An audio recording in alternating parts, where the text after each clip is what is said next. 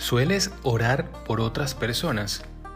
La Biblia nos anima en Santiago 5:16 a orar los unos por los otros.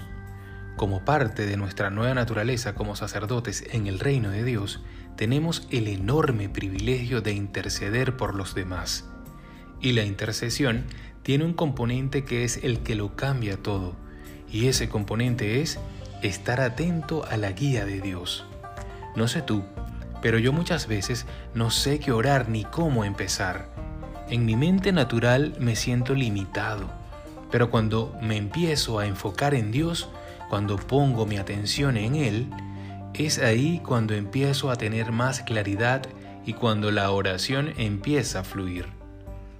Esa es, de hecho, la obra del Espíritu Santo en nuestra vida.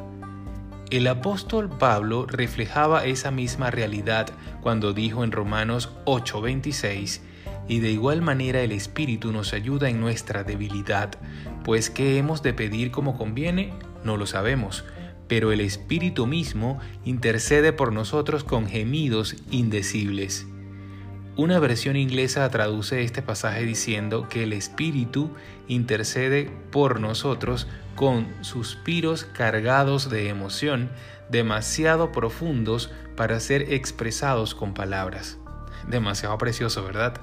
Son tantas las veces que he sentido ese tipo de carga en mi corazón al orar por algo o por alguien y que he sabido con certeza que Dios estaba actuando a través de ello.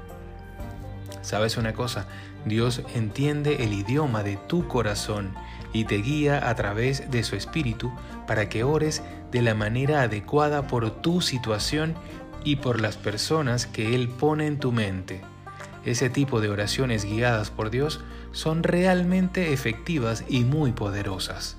Así que te animo que tomes hoy tu lugar como intercesor a la vez que permites a Dios que te dirija y que en esta mañana tus oraciones suban como un perfume ante su presencia mientras derramas tu corazón delante de Él para bendición de muchos y para gloria de su nombre. Les saluda Royman Torrealba, que tengan un maravilloso día, que Dios me los guarde y les bendiga.